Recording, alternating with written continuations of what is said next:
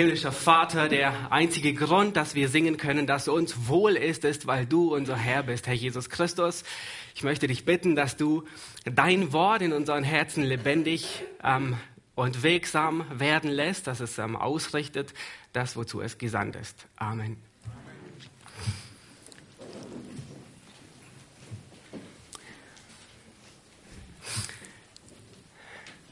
Ich weiß nicht, ob ihr den Gottesdienst bis jetzt genossen habt. Ich habe ihn überaus genossen, den ganzen Sonntag bis jetzt. Ich meine, da war die, die, die Vorbereitungen, die Musik, der Pianist, der Gitarrist, ähm, dann war die, das, das perfekte Zusammenspiel mit der Technik, die wunderbar funktioniert, die Gottesdienstleitung, ganz zu schweigen von den Leuten, die gestern schon hier alles vorbereitet haben, die den Raum schön geputzt haben, die die Stühle gestellt haben, ähm, die vorbereitet haben, dann die Ordner, die draußen ähm, die, die Einladung, die, die ähm, Wochenblätter verteilt haben, ähm, diejenigen, die das Wochenblatt vorbereitet haben. Äh, denken wir nur an die, die für den Gottesdienst gebetet haben. Denken wir an die, die Kinderstunde machen, die Gemeindeseminare heute Morgen gemacht haben und die Kaffee heute Morgen gemacht haben. Christian hat heute Morgen in dem Gemeindeseminar einen, einen so wichtigen Satz gesagt und ich möchte ihn wiederholen, weil er so wichtig ist.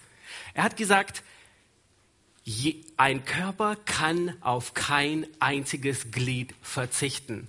Wenn der kleine Zeh fehlt, dann merkt das der ganze Körper und das beeinflusst den ganzen Körper. Allein wenn die Technik heute Morgen nicht da wäre, was wäre? Das wäre eine Katastrophe, wenn der Pianist nicht da wäre. Und wenn du noch kein, wenn du Mitglied bist heute Morgen hier in der Gemeinde, aber du hast noch keinen Dienst, dann möchte ich dich ermutigen, deinen Dienst wahrzunehmen. Möchte ich dich ermutigen, sei ein Teil dieses Leibes. Dann fehlt dein Platz, dein Platz ist leer.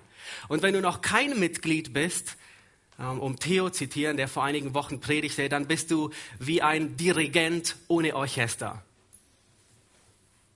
Ich möchte dich ermutigen, ähm, nimm an den Gemeindeseminaren teil. Es geht um so wichtige Dinge. Es geht um die Gemeinde und darum, wie Gemeinde funktioniert. Das nächste Mal wird es um das Gebet in der Gemeinde gehen. Ich möchte euch ermutigen, dabei zu sein. Nun, heute Morgen werden wir uns Apostelgeschichte 23 widmen, dem zweiten Teil. Und ich möchte euch eine Frage stellen. Liebt ihr Wunder? Oh ja, nicht wahr? Jeder von uns liebt Wunder. Ich meine, am liebsten mögen wir die, die, die, die großartigen Wunder, wie Israel durch das Meer trockenen Fußes hindurchgezogen ist. Und ihr müsst euch vorstellen, Wasser Meter hoch, unvorstellbar. Oder spektakulär, dass Elia Feuer vom Himmel fallen lässt und das Opfer verzehrt. Oder da kommen einmal Männer, die ihn mitnehmen sollen. Und er lässt Feuer vom Himmel fallen, die 50 Leute verzehren. Wow. Oder denken wir an die Zeit Jesu. Da werden unzählige Menschen gesund, alle geheilt. Ein Toter wird auferweckt spektakulär, oder? Und wir lieben diese Geschichten in der Kinderstunde. Wir, wir lieben vielleicht darüber zu predigen und wir denken, wow, wenn wir über Heilung predigen, äh, wann, wann geschieht uns das? Ja, und wir erwarten es fast. Aber wisst ihr, wenn wir die biblische Geschichte von Anfang bis zum Ende sehen, dann werden wir feststellen, dass es ungefähr nur drei Zeitperioden gibt, in denen Gott gehäuft durch Wunder arbeitet. Es ist hauptsächlich die Zeit um Mose und den Auszug aus, aus ähm, Ägypten. Ein sehr großer Schwerpunkt liegt auf dem Dienst von Elia und ein weiterer großer Schwerpunkt liegt auf dem Dienst Jesu. Zwischendurch gab es auch hin und wieder, aber es waren so die, die, die drei Zeitperioden. Und wenn man sie zusammenfasst, dann war keine dieser Perioden länger wie 50 oder 100 Jahre. Also müsst ihr euch vorstellen, 6000 Jahre Weltgeschichte und all die fantastischen Wunder, die geschehen sind, sind ein Bruchteil der Zeit. Was ist mit der übrigen Zeit? Wägt Gott nicht in den anderen Zeitperioden, wo er keine Wunder tut? Was ist mit seinem Ratschluss? Wird er trotzdem ausgeführt? Und wenn ja, wie? Auf der großen Bühne der Weltgesche der, des Weltgeschehens Gottes arbeitet Gott auf zweierlei Weise. Und auf der einen, auf der einen Seite arbeitet er durch Wunder, ähm, sehr spektakulär. Alle können es sehen. Selbst Ungläubige sehen es. Und wenn ihr euch nur erinnert an, an Ägypten, ja, selbst die aus dem Land Kanaan, die Israeliten waren noch gar nicht dort, die fürchteten sich schon und dachten, was wird mit uns, weil ihr Gott so mächtig ist. Ja, sehr außergewöhnlich spektakulär. Aber Wunder sind nichts anderes wie, dass Gott die Naturgesetze außer Kraft setzt, um seine übernatürliche, ähm, sein Willen, sein, auf eine übernatürliche Art und Weise auszuführen. Und wir alle lieben Wunder. Aber es gibt eine zweite Art und Weise, wie Gott wirkt. Und ähm, die ist ziemlich unspektakulär. Ähm, er wirkt auf der ganzen Bühne des Weltgeschehens und in deinem persönlichen Leben in der Regel nicht durch Wunder. Es ist meistens unsichtbar, meistens kann man es gar nicht sehen und trotzdem arbeitet er und führt seinen Ratschluss, wie es ihm gefällt, wie er es sich vorgenommen hat. Und diese zweite Art nennt man Vorsehung Gottes. Und es ist, wenn Gott seinen Willen ausführt aber nicht indem er die Naturgesetze außer Kraft setzt und aufhebt, sondern indem Gott gerade die natürlichen Umstände benutzt, um das zu erreichen, was er sich vorgenommen hat. Gott führt Regie, auch wenn es nicht danach aussieht. Er braucht keine Öffentlichkeit, um zu wirken. Und auch wenn wir gerne Wunder sehen, und wahrscheinlich jeder gerne in seinem Leben Wunder erleben würde. Tatsache ist, dass die meiste Zeit des Weltgeschehens Gott ohne Wunder zurechtkommt und dennoch wirkt. Es ist ein Trugschluss. Wir machen uns vor, wenn wir denken, wir könnten Gott mehr vertrauen, wenn wir ein Wunder vom Himmel sehen und ihm dann mehr vertrauen. Das ist ein Trugschluss. Selbst wenn Tote auferstehen würde, sagte Jesus, würden sie nicht glauben. Und das Volk Israel macht es immer wieder deutlich. Ich meine, wie viel Wunder haben sie in diesen 40 Jahren erlebt? Jeden Morgen, als sie aufgestanden sind, war Manna vor dem Zelt. Und dennoch waren sie gottlos und ungehorsam jeden Tag. Es ist ein Trugschluss. Gott zu vertrauen ist kein Gefühl, sondern ist eine Entscheidung. Und heute leben wir in einer Zeit, in der Gott seinen Ratschluss überwiegend durch Vorsehung ausführt. Er tut seinen Willen meist nicht durch spektakuläre Wunder. Oder habt ihr zufällig in den Nachrichten gelesen, dass, dass letztens das Meer geteilt wurde irgendwo? Nein. Er tut seinen, er führt seinen Willen aus in der Regel durch Vorsehung. Und Gott zieht die Fäden hinter den Kulissen, auch wenn man es nicht sieht. Und ich bin fest davon überzeugt, dass er dies nicht nur auf der großen Bühne des Weltgeschehens tut, sondern dass Gott es in deinem Leben tut, wenn du ihn liebst. Vielleicht magst du denken, nun, wie arbeitet Gott durch seine Vorsehung, durch seine, durch seine natürlichen Umstände, die er nutzt in meinem Leben. Und heute werden wir uns das anschauen. Das Thema heute Morgen lautet, sorge dich nicht, Gott zieht die Fäden auch hinter den Kulissen. Der Abschnitt, den wir uns heute Morgen anschauen werden, er ist, er ist etwas seltsam, muss man so sagen. Gott wird, es kein, Gott wird kein einziges Mal erwähnt. Jesus wird in unserem Abschnitt kein einziges Mal erwähnt. Noch nicht einmal der Heilige Geist wird erwähnt. Wir finden in unserem Abschnitt keine einzige theologische Lehraussage. Und es gibt auch keine Anforderung an Gläubige, was er tun soll. Und trotzdem werden wir sehen, dass Gott in jedem Schritt, der, der geschieht, in dem Leben von Paulus, die Fäden fest in der Hand hält. Selbst dann, wenn es nicht danach aussieht. Vielleicht denkt ihr an das Buch Esther eine Parallele. Im ganzen Buch Esther kommt der, kommt der Name Gottes auch nicht vor. Unerhört. Gibt es das? Gott lässt ein Buch in die Bibel hineinlegen, ohne dass sein Name darin vorkommt? Oh ja, es hat ihm gefallen. Aber wisst ihr, auf jeder Seite, fast in jedem Vers, sieht man den Finger Gottes und die Hand Gottes im Buch Esther. Und das Gleiche trifft auf unseren Abschnitt, auf unseren Abschnitt heute zu. Nun, ganz kurz zu der Wiederholung die Absicht der Apostelgeschichte, die Apostelgeschichte, die ist nichts anderes wie ein Geschichtsbuch, ähm, in dem Lukas aufzeigt, wie Christus durch den Beistand des Geistes, also durch das Wirken des Geistes und durch das Zeugnis der Apostel seine Gemeinde unaufhaltsam baut. Kein hoher Priester, keine Verfolgung, noch nicht einmal Gefangenschaft können das Evangelium in Ketten legen.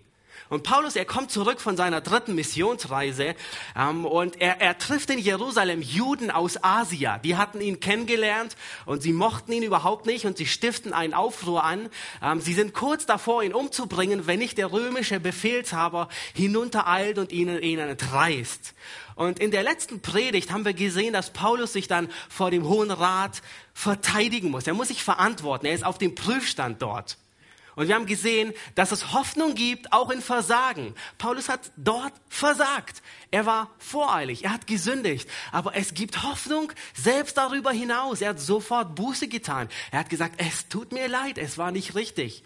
Und dann schlussendlich wendet sich die ganze Situation vor dem Hohen Rat und Paulus zeigt durch sein tadelloses Leben, dass er ist er ein Leuchtturm, der auf Christus hinweist. Durch sein, durch sein tadelloses Leben ist er ein Wegweiser auf das Evangelium. Und Lukas ist es so wichtig, dass, dass er es an über acht Stellen immer wiederholt. Immer wieder heißt es, Paulus ist unschuldig, Paulus ist unschuldig. Und jeder bezeugt es. Die Pharisäer sagen es, Felix sagt es, Festus, Bernice und, und selbst die Juden in Rom sagen es. Nun zugleich berichtet Lukas darüber, in diesen letzten Kapiteln der Apostelgeschichte, dass Paulus Leben ständig in Gefahr war. Er hätte über fünfmal tot sein müssen. Wenn wir nur daran denken, dieser Mob, der ihn auf den Tempelberg ergreift, dann der Mordanschlag, um den es heute gehen wird, ähm, dann der Schiffbruch auf See und dann die Schlange, die ihn beißt und er eigentlich hätte sterben müssen. So oft ist Paulus Leben in Gefahr, aber offensichtlich ist seine Zeit noch nicht gekommen. Lass uns beginnen mit dem Text heute Morgen und ähm, wir lesen Apostelgeschichte 23, Vers 12 bis Vers 15 bis, ähm, bis, zum, bis zum Schluss, ähm, erstmal bis Vers 13, der erste Abschnitt. Und wir werden sehen, ähm, wie die Verschwörung vor sich geht. Apostelgeschichte 23, Vers 12. Als es aber Tag geworden war, rotteten sich etliche Juden zusammen und verschworen sich, weder zu essen noch zu trinken, bis sie Paulus umgebracht hätten. Es waren aber mehr als 40, die diese Verschwörung gemacht hatten. Nun, es war nicht der Hohe Rat, der hier die Initiative ergreift, sondern es waren Juden, heißt es, Männer. Es waren Männer, die dem Hohen Rat sehr nahe standen. Sie waren gewisserweise die, die Handlanger des Hohen Rates. Sie waren die Exekutive. Sie waren die Männer, die nicht lange auf Beschlüsse warteten, sondern umsetzten, was alle dachten. Sie waren Eiferer für das Gesetz. Und es ist anzunehmen, dass Paulus früher einer dieser Männer war, wenn nicht sogar einer der Anführer. Wenn wir nur an Stephanus denken, äh, befinden da ist eine ähnliche Situation. Es passt irgendwelchen Leuten aus der, aus der Synagoge der Libertiner und Kyrenäer nicht, was Stephanus sagt, und sie, und sie zetteln einen Mob an gegen, gegen Stephanus. Genau dasselbe, was hier vor sich geht. Und dann stiften sie Männer an und bringen ihn letztendlich um. Und Paulus, er schreibt, dass, Paulus schreibt später in der, in der Apostelgeschichte, dass er zugestimmt hat. Das heißt, er hat sein, er hat, er hat sein Votum dafür gegeben, ja, Stephanus muss sterben. Und kurze Zeit später, wisst ihr, was passiert? Da sehen wir Paulus als einen dieser Anführer. Er ist der Anführer solch einer Bande. Er schnaubt Mord und Drohung und tut genau dasselbe. Er geht zu dem Hohenpriester, lässt sich Briefe geben, um die Gläubigen in den Synagogen gefangen nach Jerusalem zu führen.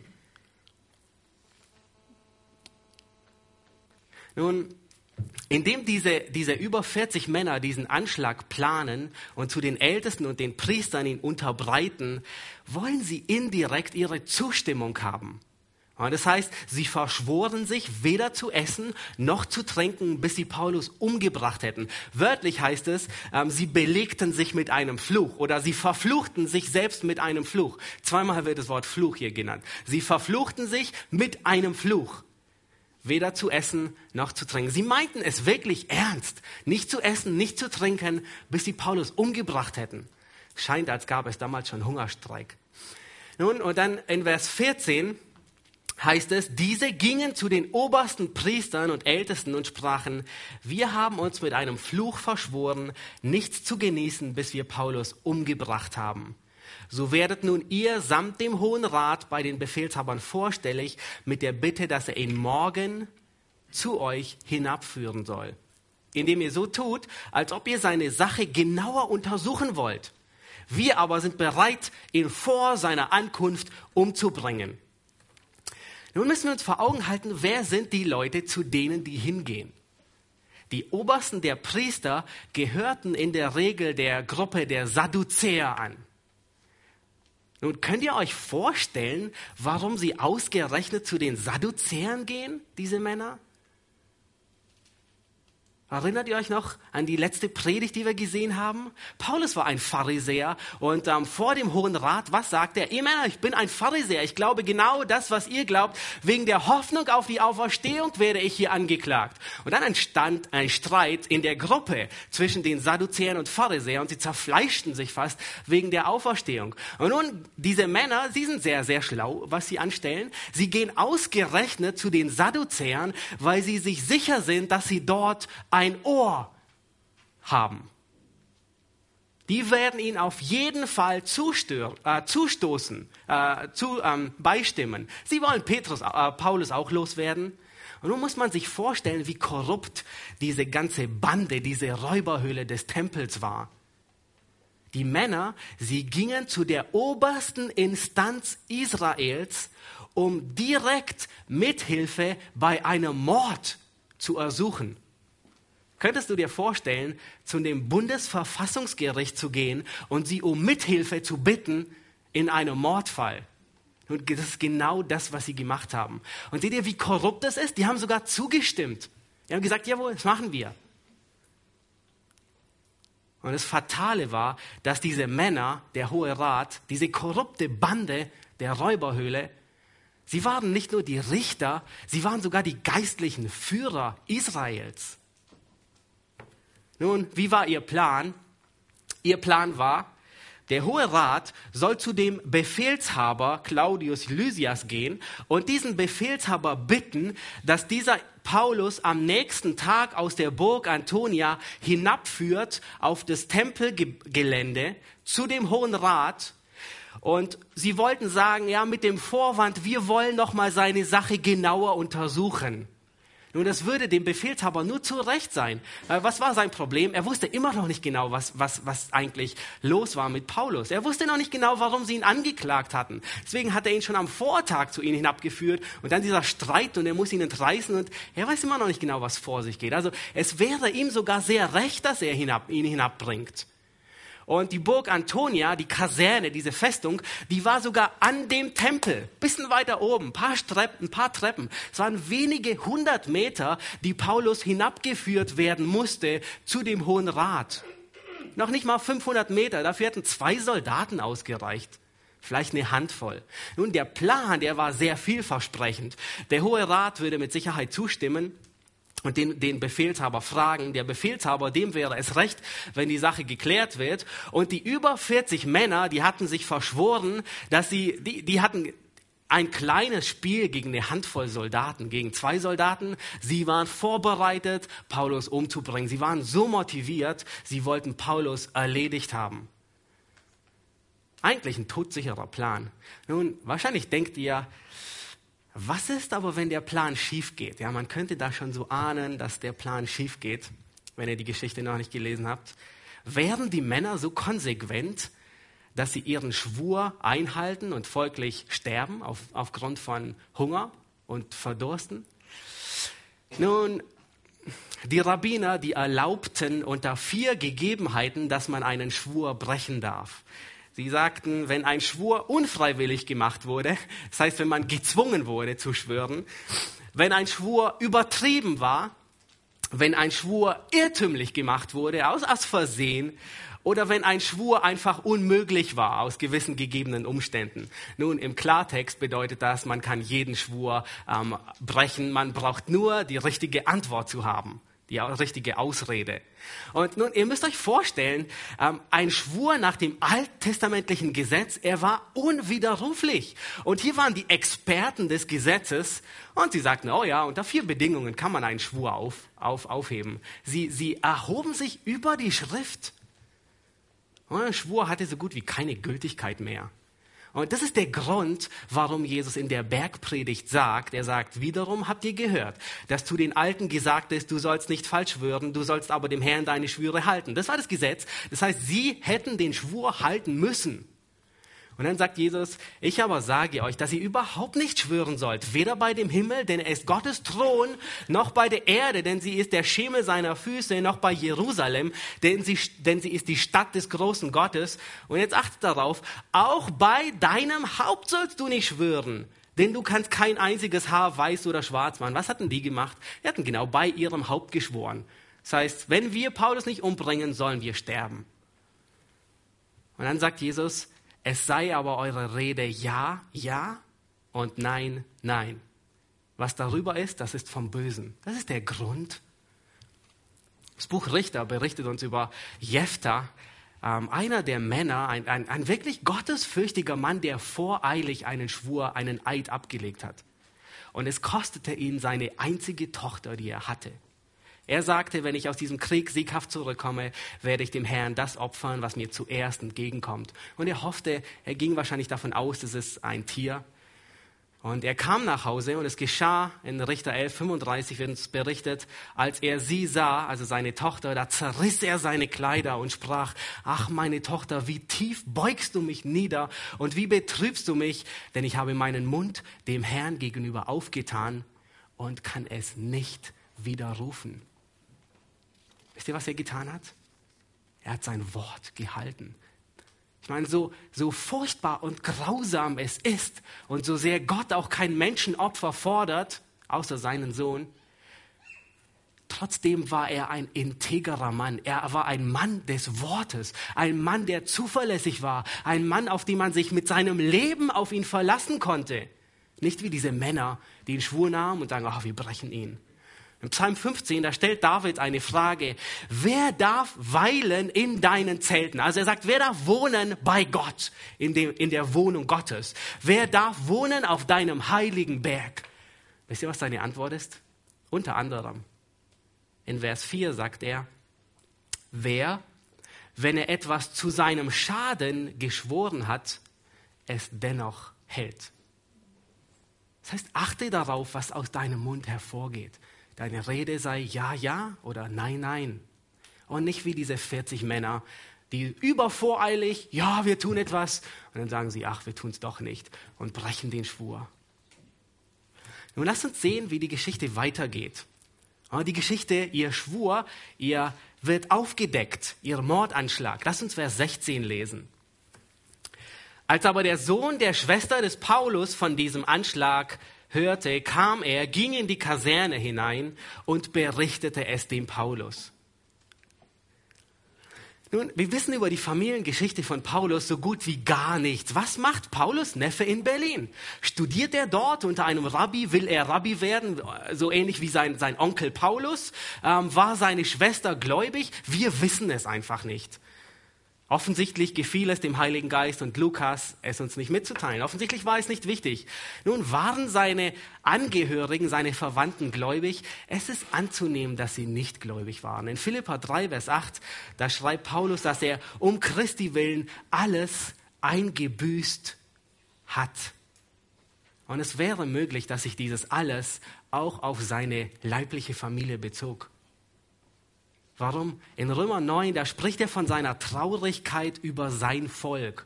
Und er sagt, Brüder, ich habe solche Schmerzen, solche Traurigkeit um meine Brüder, meine Verwandten nach dem Fleisch. Es war so groß, dass er selbst lieber von Christus verdammt sein wollte, dass die gerettet werden.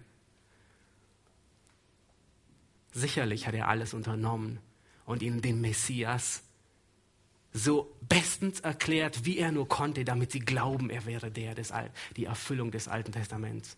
Aber wir wissen es nicht, ob sie gläubig waren. Nun, wir wissen auch nicht, wie dieser Neffe von dem Anschlag von Paulus erfährt. Aber kannst du dir vorstellen, dass Gott die Umstände so lenkt, dass ausgerechnet von den Tausenden von Einwohnern in Jerusalem, ausgerechnet der Neffe von Paulus von diesem Anschlag hört. Und geistesgegenwärtig geht er sofort zu Paulus in die Kaserne hinein, um ihm das mitzuteilen. Lass uns Vers 17 lesen. Da rief Paulus einen der Hauptleute zu sich und sprach, führe diesen jungen Mann zu dem Befehlshaber, denn er hat, denn er hat ihm etwas zu berichten. Und er nahm ihn und führte ihn zu dem Befehlshaber und sprach, der Gefangene Paulus rief mich zu sich und bat mich, diesen jungen Mann zu dir zu führen, der dir etwas zu sagen hat. Da nahm ihn der Befehlshaber bei der Hand, ging mit ihm beiseite und fragte ihn, was hast du mir zu berichten? Und er sprach, die Juden sind übereingekommen, dich zu bitten, dass du morgen Paulus in den Hohen Rat hinabführen lässt, als ob sie seine Sache noch genauer untersuchen wollten. Lass dich nicht von ihnen bereden, denn mehr als 40 Männer von ihnen stellen ihm nach. Sie haben sich verschworen, weder zu essen noch zu trinken, bis sie, bis sie ihn umgebracht haben. Und jetzt sind sie bereit und warten auf deine Zusage. Da entließ der Befehlshaber den jungen Mann und gebot ihm, sage niemand, dass du mir dies angezeigt hast. Der Befehlshaber, er wollte sicher gehen, dass die Mörder nicht wissen, dass ihr Anschlag vereitelt wurde. Sonst hätten sie sicher einen neuen Anschlag geplant. Dieser, dieser Befehlshaber, er wollte sicher gehen, dass niemand erfährt, dass ausgerechnet der Neffe von Paulus ihm das gesagt hätte. Einem Römer hat er alles ausgeplaudert. Er hätte Schwierigkeiten bekommen. Und merkt ihr, Psalm 33, Vers 10, wie, wie es wortwörtlich in Erfüllung geht.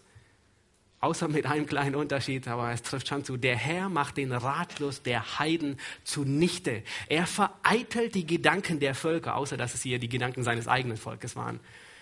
Aber der Herr, er macht den Ratschluss zunichte. Und er vereitelt. Das heißt, er deckt auf, was sie denken. Der Ratschluss des Herrn aber bleibt ewig bestehen. Die Gedanken seines Herzens von Geschlecht zu Geschlecht. Der Ratschluss der anderen wird aufgedeckt werden, er wird vereitelt. Aber der Ratschluss Gottes, er ist verborgen für uns, aber er bleibt bestehen von Geschlecht zu Geschlecht. Nun, ist euch aufgefallen, wie Paulus hier angesprochen wird in Vers 18? Da kommt der Hauptmann und sagt, der Gefangene Paulus. Fällt euch was auf an den Worten? Der Gefangene Paulus. Paulus, Paulus wird sich an diesen Ausdruck noch gewöhnen müssen. Ab diesem Zeitpunkt Fast bis an sein Lebensende ist Paulus ein Gefangener. Die Kirchengeschichte, die Kirchengeschichte berichtet, dass er einige Jahre wahrscheinlich frei kam, aber er ist quasi ab diesem Zeitpunkt bis zum Ende seines Lebens mit kurzen Unterbrechungen ein Gefangener. Aber könnt ihr euch erinnern, wie Paulus sich selbst beschreibt in den Briefen? Er nennt sich ein Gefangener Jesu Christi. Das ist, das ist eine Frage der Perspektive. Das ist eine Frage, aus welcher Perspektive man das Ganze ansieht. Nun, Frage, was war das höchste Ziel Paulus in seinem Leben?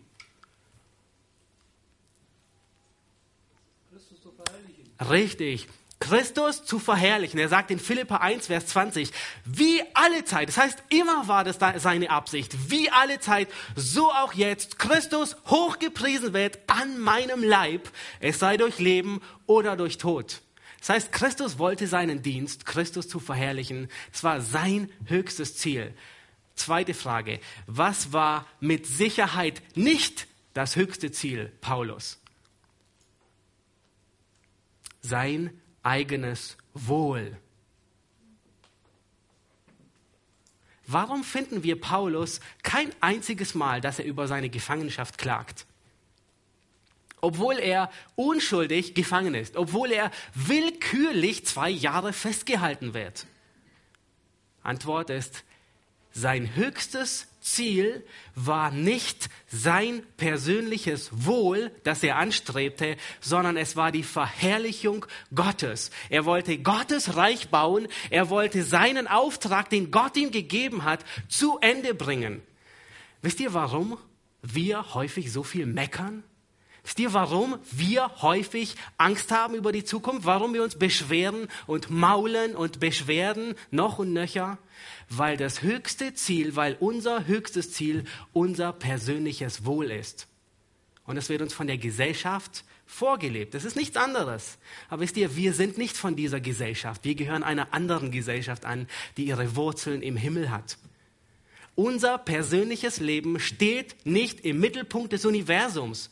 Nun stell dir einmal vor, was passiert, wenn dieser Mittelpunkt des Universums, nämlich dein Leben, in Bedrohung kommt, in Schwierigkeiten kommt. Manchmal rasten wir aus, allein schon, wenn uns jemand die Vorfahrt nimmt. Ja, mein persönliches Wohl ist angegriffen. Der Mittelpunkt des ganzen Universums ist Jesus Christus und sein Reich. Und wir tun gut daran, dass wir uns das immer wieder ins Bewusstsein rufen. Und ich möchte es dir noch einmal sagen und ich will es mir sagen, jeden Tag und dir, dein höchstes Ziel, wofür du lebst, ist nicht dein persönliches Wohl. Sonst bist du Christi Knecht nicht. Es ist, es ist nicht dein Wohlstand, es ist nicht, dass es dir gut geht und du lange lebst, sondern es, du, deine Aufgabe ist, ein Wegweiser auf Christus zu sein. Deine Aufgabe ist, das Reich Gottes zu lieben und ihm und das Reich Gottes an erste Stelle zu tun.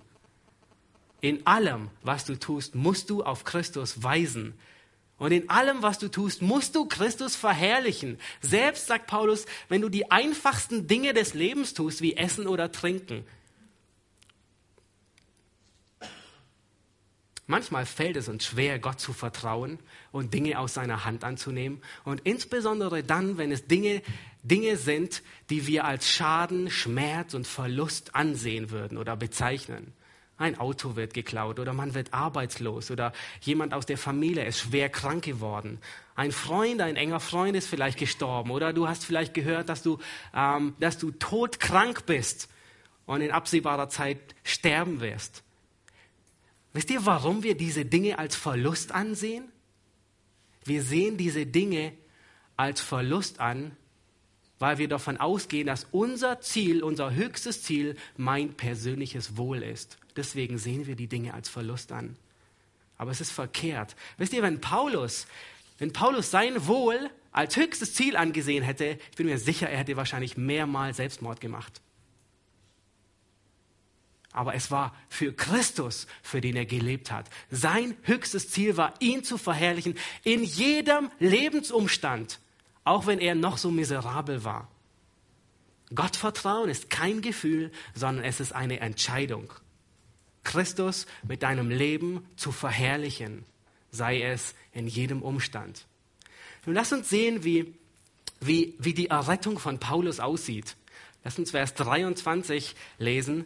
Da heißt es, und er ließ zwei Hauptleute zu sich rufen, der Befehlshaber, und sprach, halte 200 Soldaten bereit, dass sie nach Caesarea ziehen sollen. Das heißt, dieser, dieser Hauptmann, er beabsichtigte jetzt aufgrund von dem Mordanschlag, den er gehört hatte, Paulus sicher nach Caesarea zu bringen. Nun, das römische Reich, wenn ihr euch das kurz vor Augen malt, die große Karte, das große römische Reich, das war in ganz viele Provinzen aufgeteilt. Und es gab unter anderem im Norden gab es die Provinz, die hieß Britannia, könnte man meinen, wo, äh, wo dies war. Dann gab es eine andere Provinz, die hieß Germania. Ähm, es war der südliche Teil von Deutschland. Und dann gab es weiter unten ähm, im Mittleren Osten eine Provinz, die hieß Judäa. Aber das war nicht nur Juda, der Stamm, das dürfen wir nicht verwechseln, sonst war quasi ganz Israel mehr oder weniger. Ähm, die Provinz, die hieß halt einfach nur Judäa. Und die Hauptstadt, jede Provinz hatte eine Hauptstadt. Die Hauptstadt dieser Provinz war nicht Jerusalem, was wir wahrscheinlich denken würden, sondern die Hauptstadt war Caesarea. Ähm, Herodes der Große, der hatte Caesarea zu einer, zu der Metropole, zu der Hauptstadt quasi gemacht. Er hatte dort einen künstlichen Hafen angelegt und zwar das erste Mal in der Geschichte hat er große Wenn man heute hinreist, ich kann es euch nur empfehlen, dann seht ihr immer noch die Überreste von diesem künstlich angelegten Hafen. Riesige Quadratquader von Zement hat er als Wellenbrecher hinauf aufs, aufs Meer getan. Das ist unglaublich, gab es damals gar nicht. Er war einer der ersten, der angefangen hat.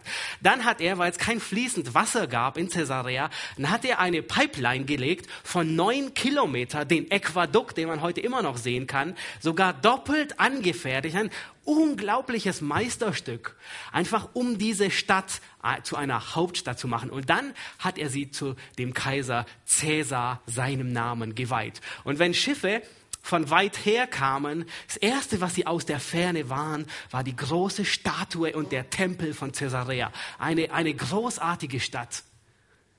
Und dort hatte er seinen Sitz, das, da war das Prätorium vom Herodes. Und von hier aus wurde die ganze Provinz, also ganz Judäa wurde von, von Caesarea aus regiert. Und dann heißt es in Vers 23, lass uns 23 bis 24 lesen. Und er ließ zwei Hauptleute zu sich rufen und sprach, haltet 200 Soldaten bereit, die sich nach, die nach Caesarea ziehen, dazu 70 Reiter, 200 Lanzenträger von der dritten Stunde der Nacht an. Auch soll man Tiere bereitstellen, damit sie Paulus darauf setzen und ihn, zu, und ihn sicher zu dem Statthalter Felix bringen. Nun, ich, wenn man diese Verse so liest, denkt man, okay, 200 Soldaten, 70 Reiter, 200 Lanzenträger. Aber es ist unvorstellbar, was, hier, was dieser Hauptmann hier tut.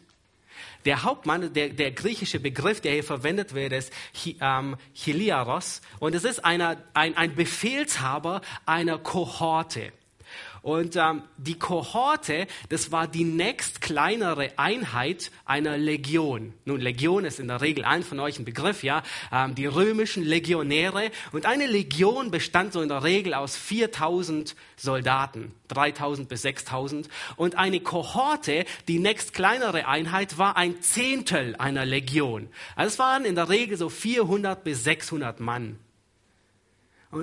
Achtet darauf, wie ausführlich Lukas hier schreibt. Er sagt nicht nur, sie brachten Paulus sicher nach Caesarea, sondern er beschreibt extrem ausführlich. Er sagt, er beschreibt die Infanterie, 200 Soldaten und 200 Lanzenträger. Wörtlich heißt das rechte Handwerfer. Es waren Speerwerfer. Also 400 Soldaten, die Krieger waren. Und dazu noch die Kavallerie, 70 Reiter.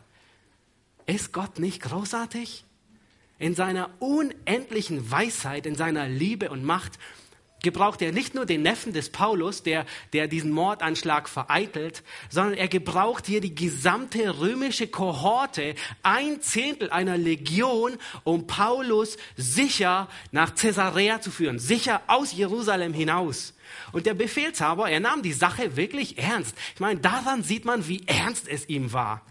Er hat fast die ganze Kohorte Fast alle Soldaten, die in Jerusalem stationiert waren, hat er zur dritten Stunde der Nacht bereitgelegt, dass sie Paulus sicher nach wegbringen aus Jerusalem.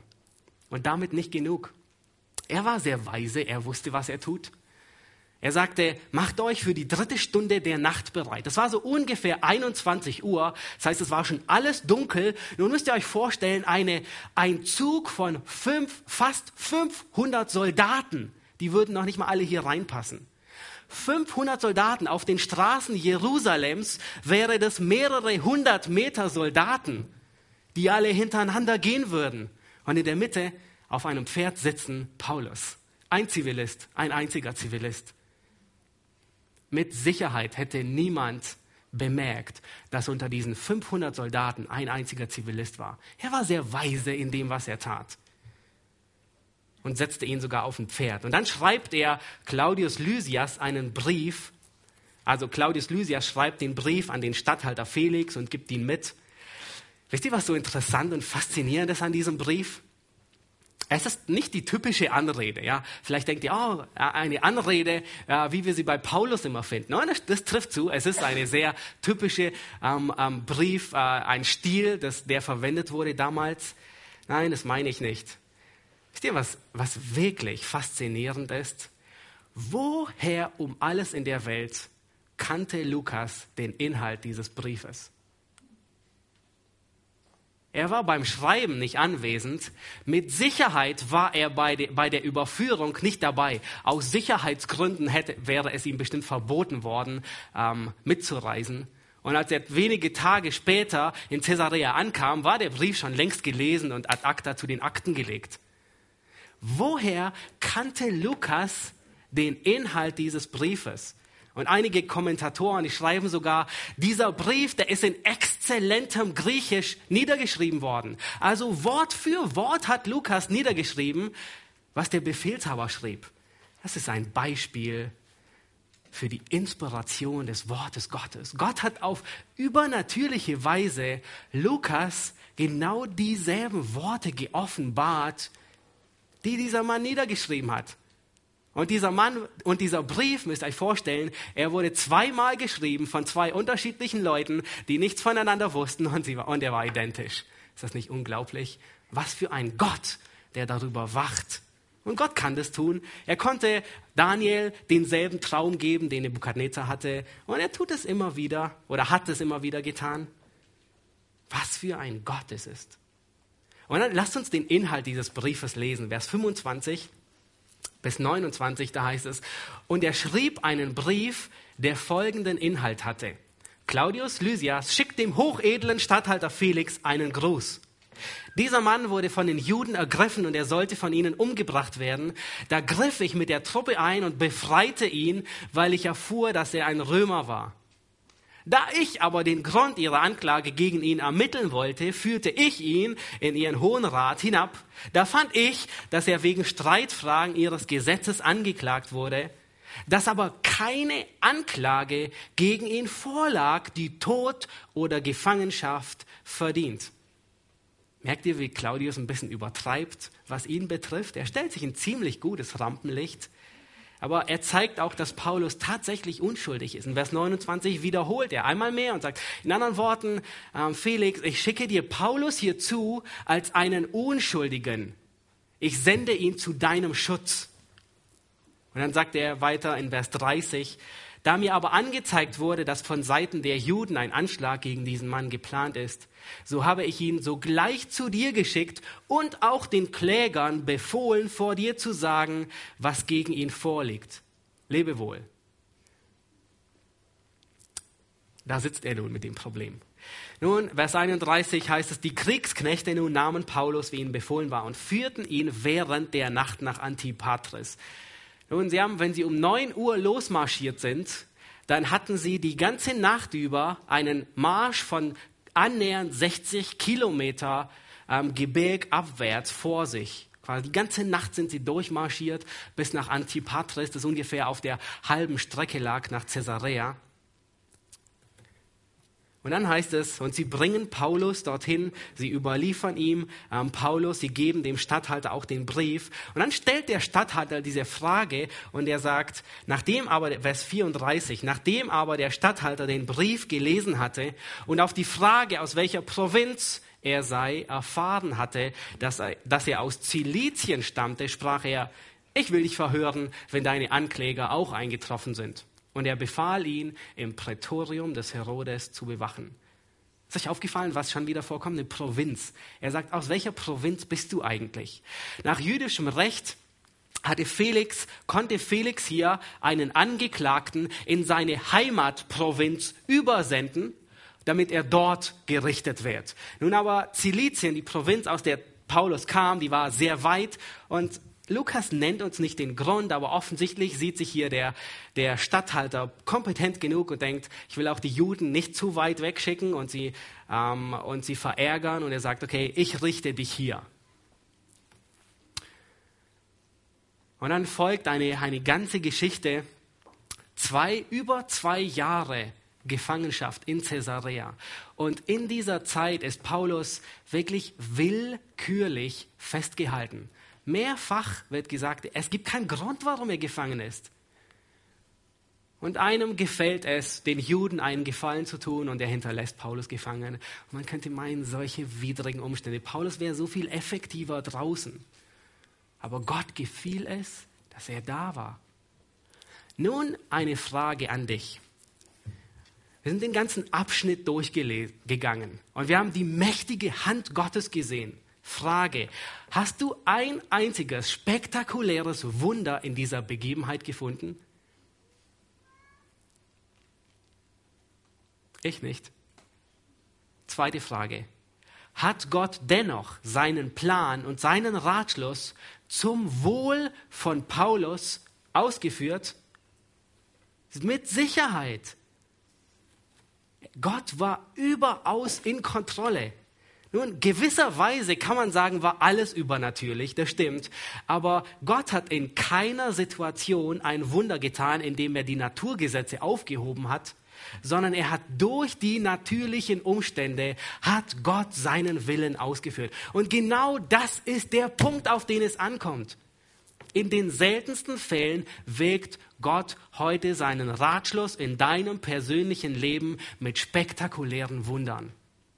Wahrscheinlich wirst du in deinem Leben nie erleben, dass du trockenen Fußes durch irgendein Meer gehst. Du wirst mit Sicherheit in deinem Leben wahrscheinlich kein sprechendes Tier erleben, es sei denn, du bist ungläubig und kommst in die, in die Trübsal.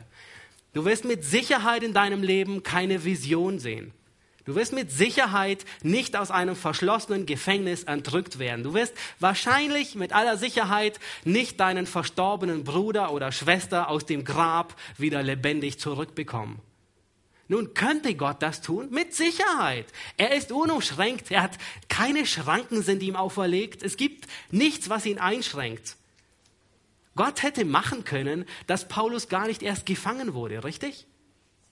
Richtig aber offensichtlich plante Gott die Gefangenschaft mit ein. Gott hätte Paulus aus dem Gefängnis, aus Jerusalem, aus dieser Burg Antonia, direkt nach Rom entrücken können. Richtig? Richtig, aber offensichtlich entsprach es nicht seinem Willen. Offensichtlich sah Gott, es notwendig, in das Leben von Paulus all diese Tortur, diese zwei Jahre Gefangenschaft, einfach willkürlich festgehalten, die Reise nach Rom mit Schiffbruch, wo er umgeko beinahe umgekommen wäre.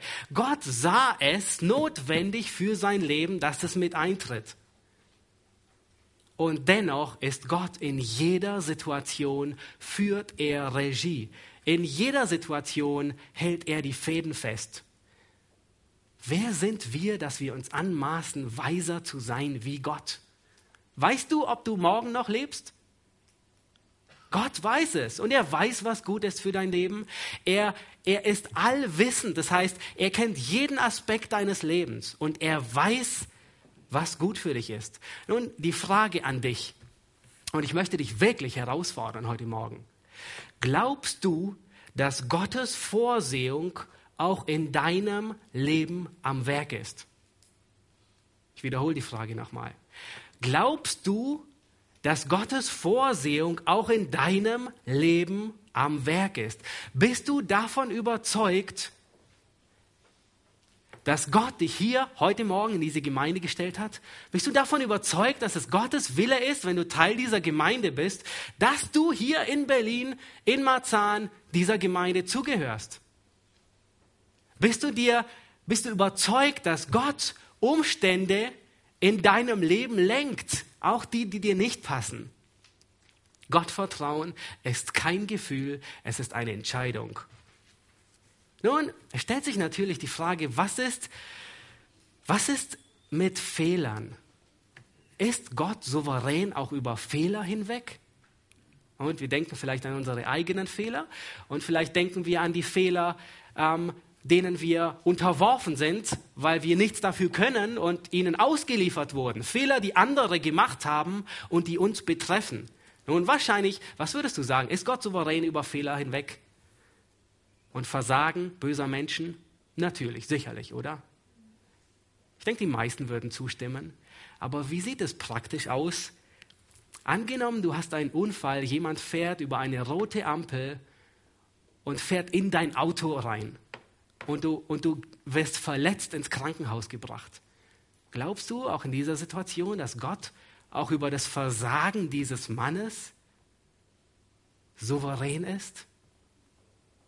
Oder angenommen, dein Arzt hat bei dir den Krebs nicht im Frühstadium erkannt, als er noch therapiert hätte werden können.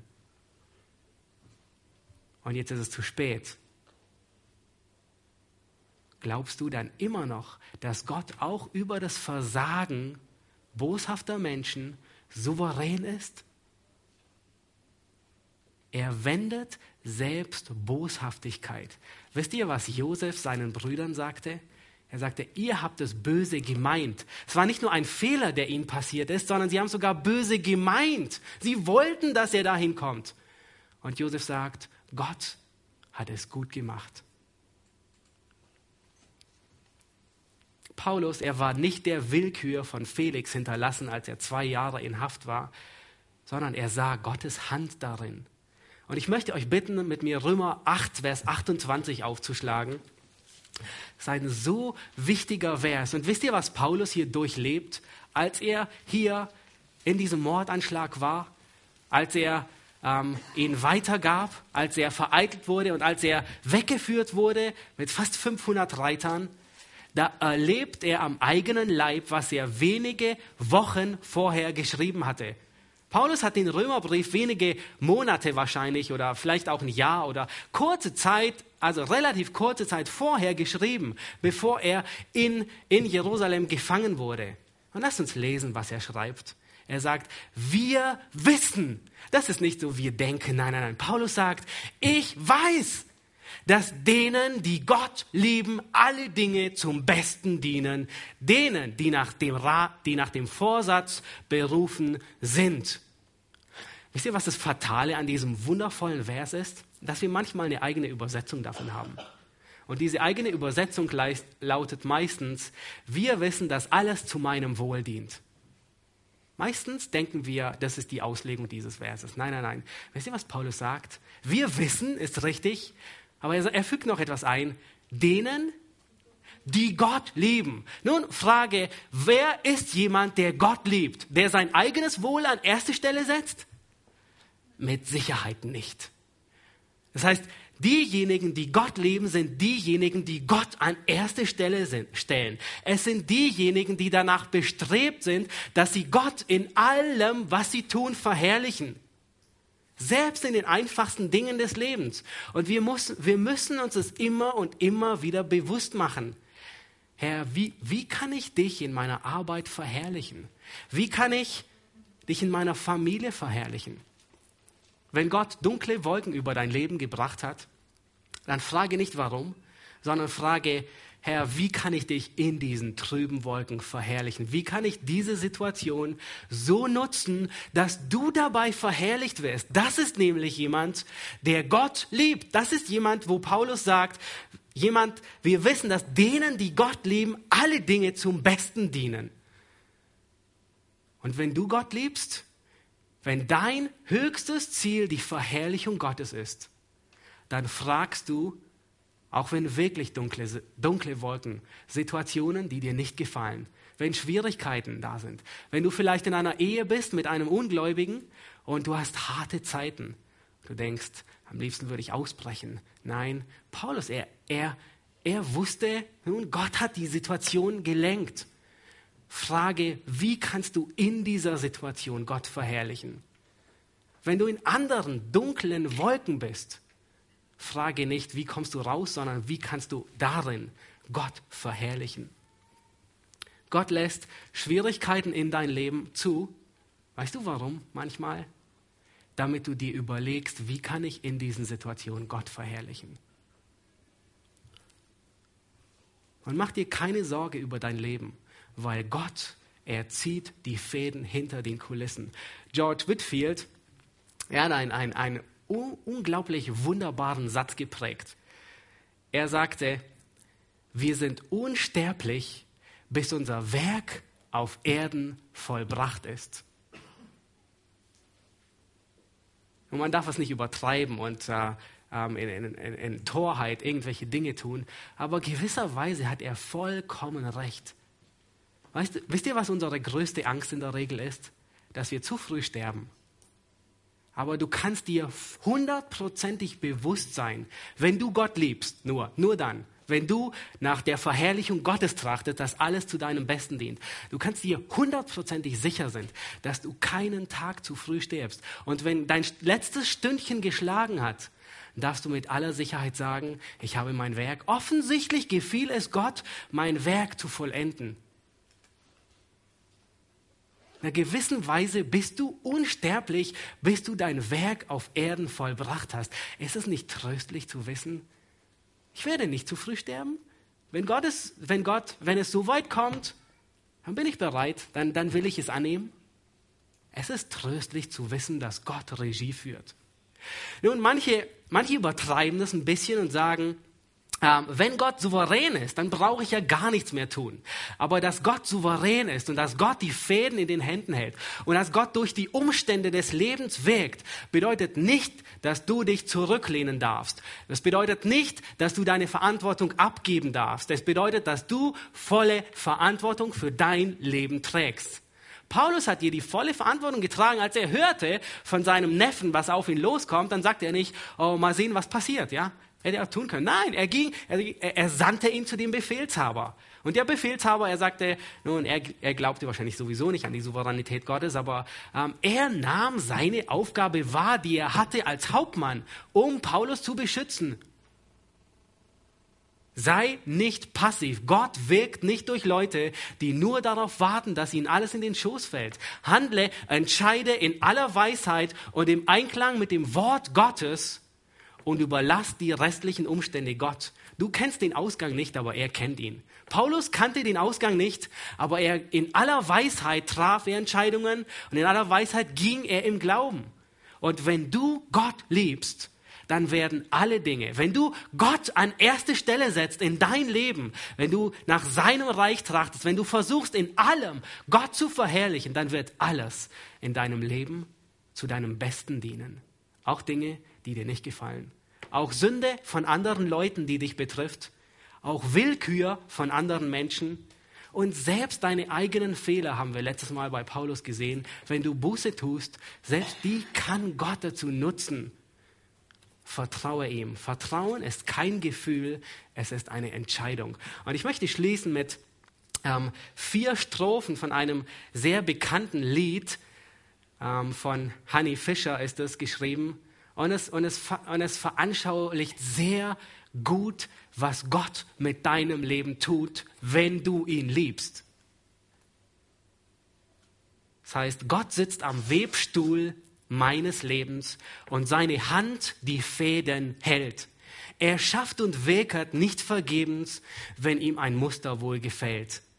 Mir will es manchmal seltsam dünken, wenn er die Fäden so verwirrt doch niemals seine Arme sinken, wenn er das Weberschifflein führt.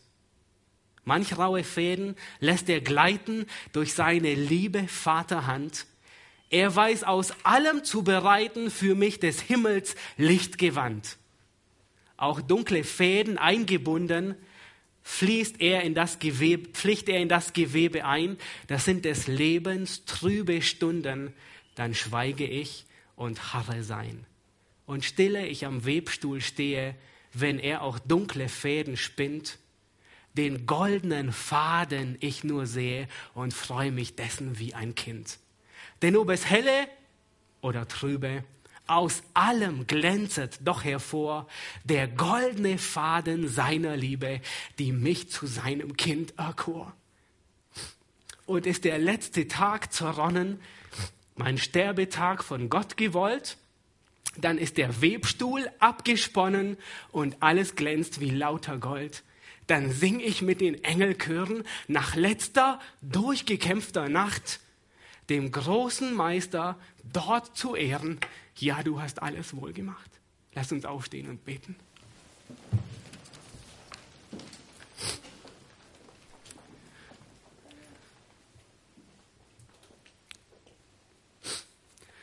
Himmlischer Vater, wir werden einst vor deinem Thron stehen und wenn wir zurückblicken auf unser Leben, dann werden wir bekennen und dich anbeten und werden bekennen und sagen, du hast alles wohl gemacht. Auch wenn wir Dinge nicht verstehen in unserem Leben, so wissen wir dennoch, dass du die Fäden sicher in der Hand hältst. Und das gibt uns ähm, Trost, das gibt uns Mut, das gibt uns Zuversicht, Herr. Und wir dürfen gewiss sein, dass du alle Dinge in unserem Leben zum Guten führst, sofern wir dich lieben und dich verherrlichen. Ich möchte dich bitten, Herr, dass, dass unser Ziel im Leben dazu da ist, dass wir dir in allem die Ehre geben, dass Menschen an uns dich sehen, dass wir uns überlegen, Herr, wie wir dich in jeden Situation verherrlichen können.